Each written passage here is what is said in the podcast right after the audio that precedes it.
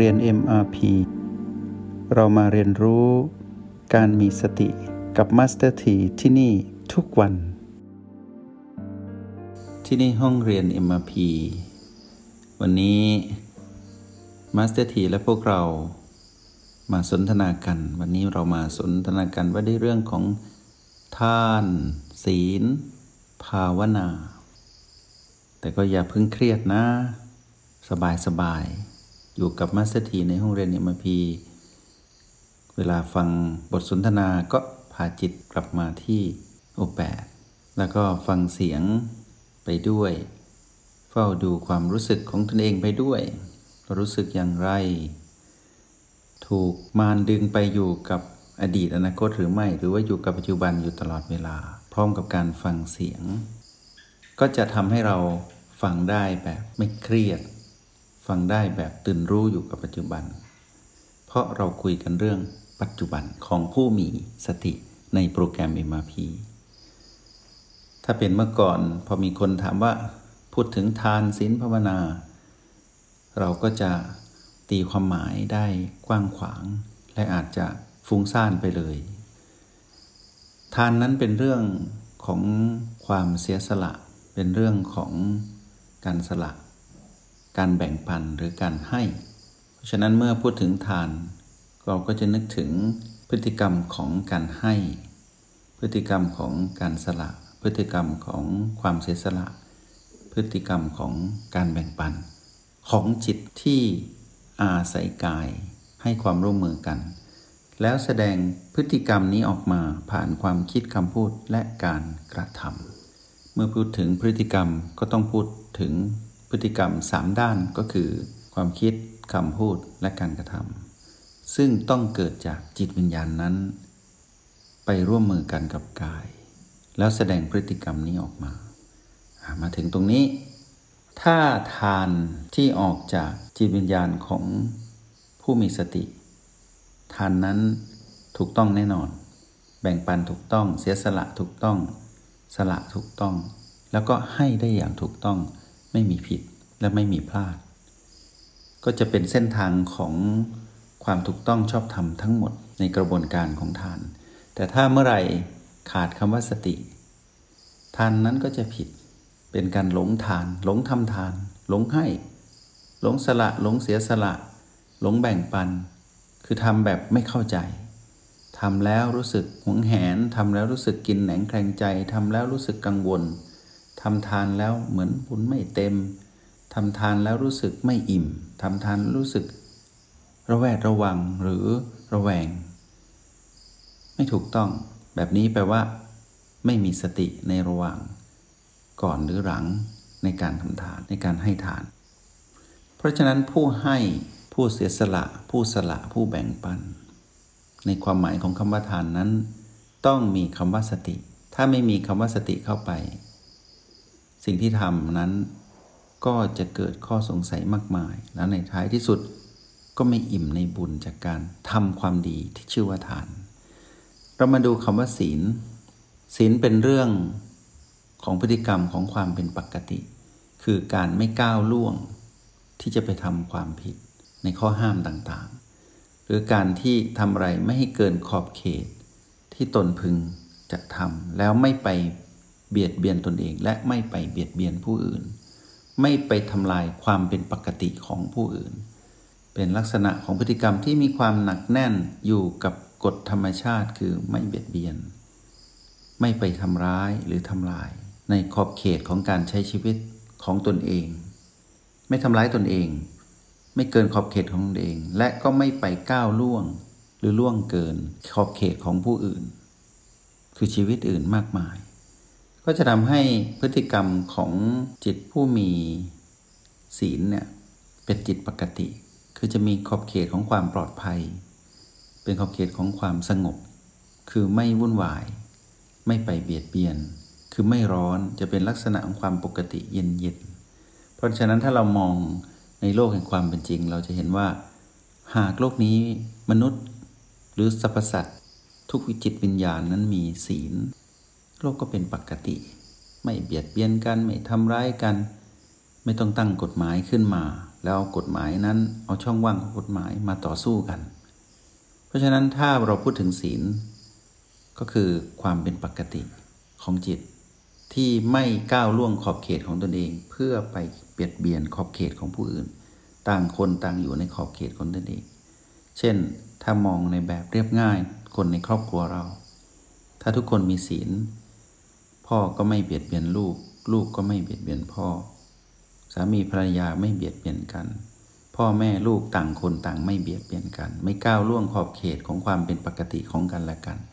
เราก็อยู่อย่างสันติคือปลอดภัยและสงบและสบาย ความมีชีวิตเรียบง่ายก็เกิดขึ้นในบัดดล อย่างนี้เป็นต้น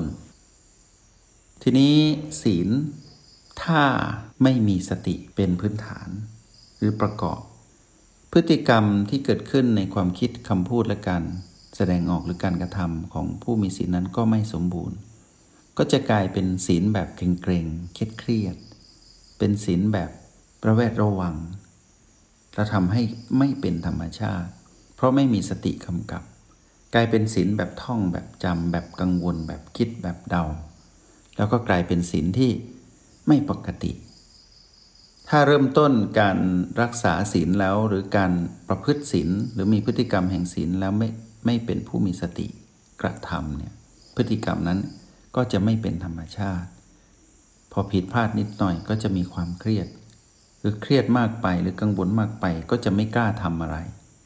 ก็เลยเป็นผู้เครียดเครียดเคร่งเคร่งเครียดเครียดอยู่ใกล้ร้อน เป็นผู้มีศีลนะแต่ว่าไม่มีสติ แทนที่อยู่ใกล้แล้วเย็น แต่กลับอยู่ใกล้แล้วร้อน เพราะจับนิดจับหน่อยทำโน่นทำนี่หน่อยก็จะไม่ได้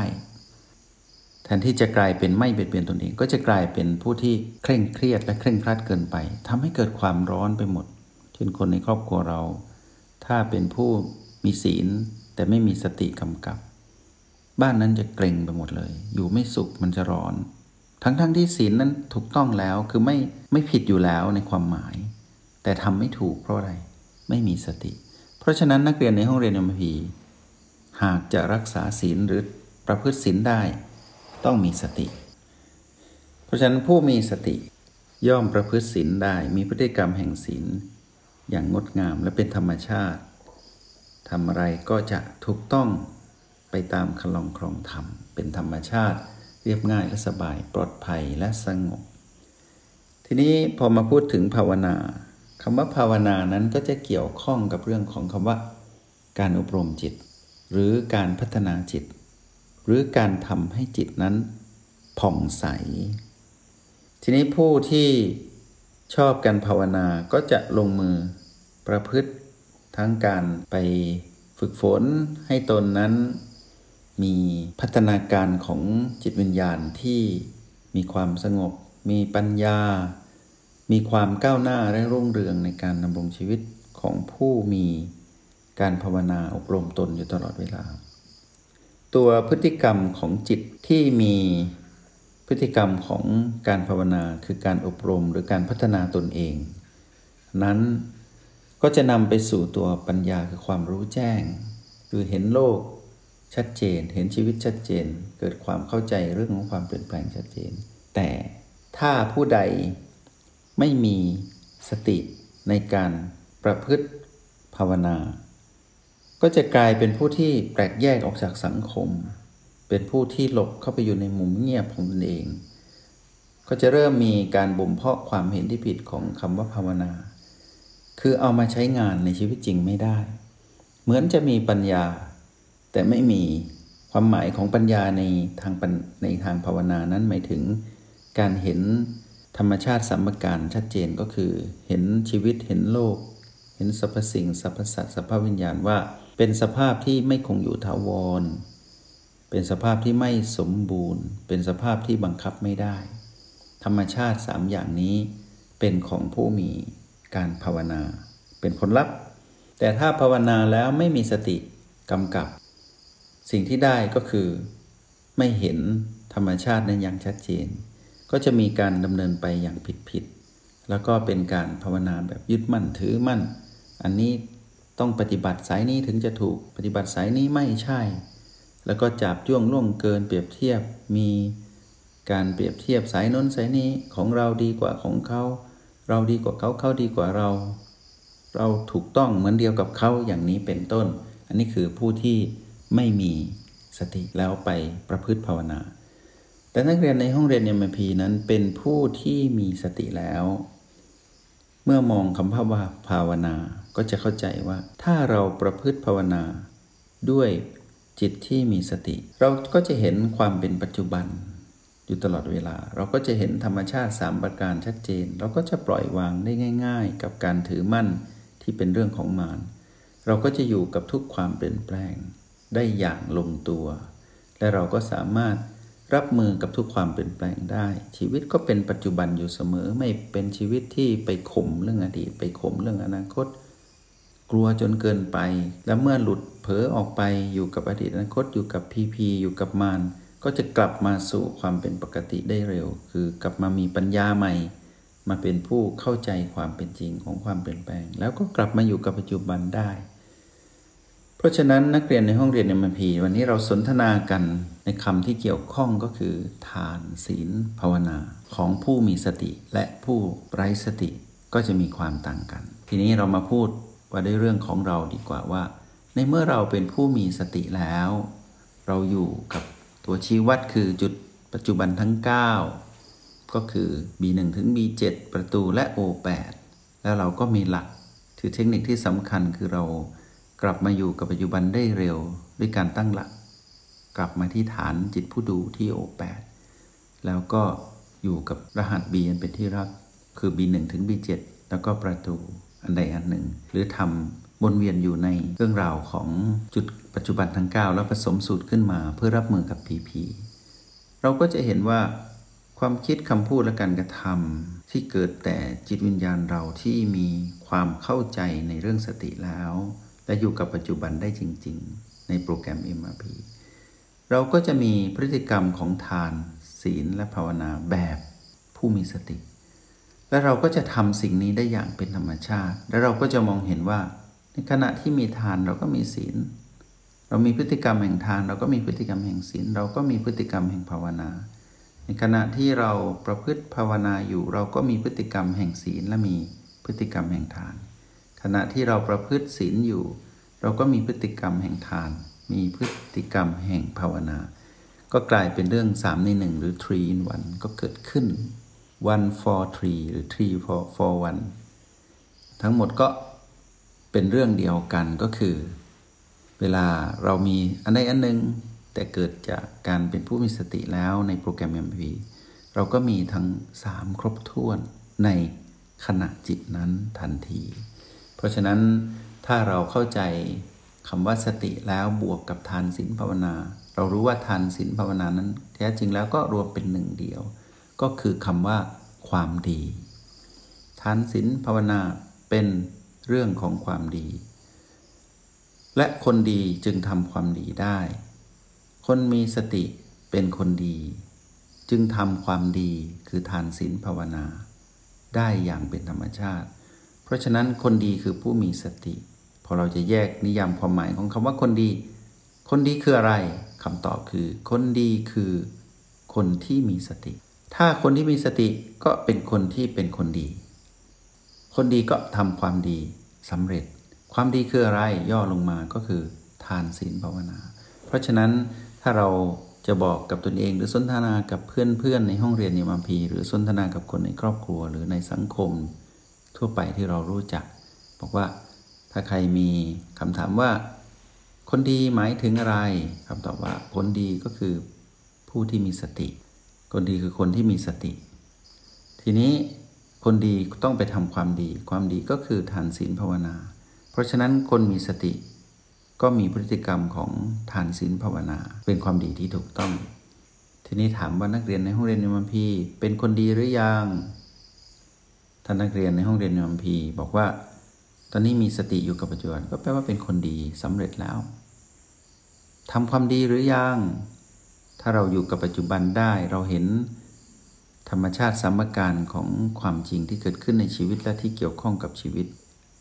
เราก็เป็นผู้ที่มีพฤติกรรม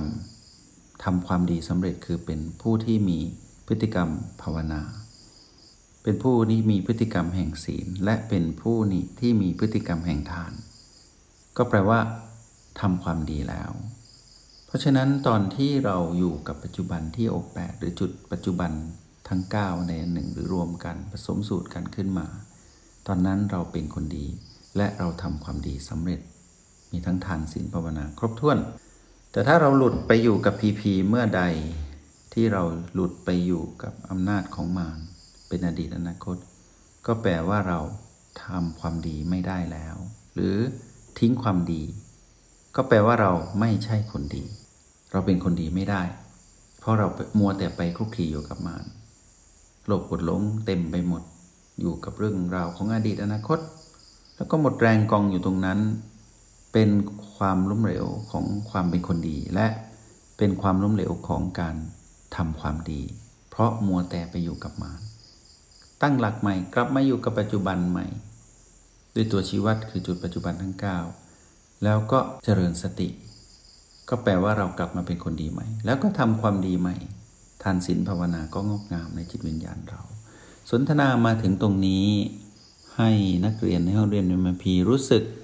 สบายสบายนะอย่าเครียด ถ้าเครียด ก็แปลว่า ไปอยู่กับมาร ถ้าสบายสบายยังเข้าใจเป็นปัจจุบันก็มาอยู่กับความดีและเป็นคนดี มาสถีขอให้นักเรียนในห้องเรียนยมพีได้มีความรู้แจ้งว่าด้วยเรื่องของทานศีลภาวนาแบบผู้มีสติตามโปรแกรมยมพีแล้วมาสรุปลงที่ขอให้นักเรียนในห้องเรียนยมพีเป็นคนดีคือเป็นผู้มีสติ และขอให้นักเรียนในห้องเรียนเอ็มพีจงทำความดี คือมีสติ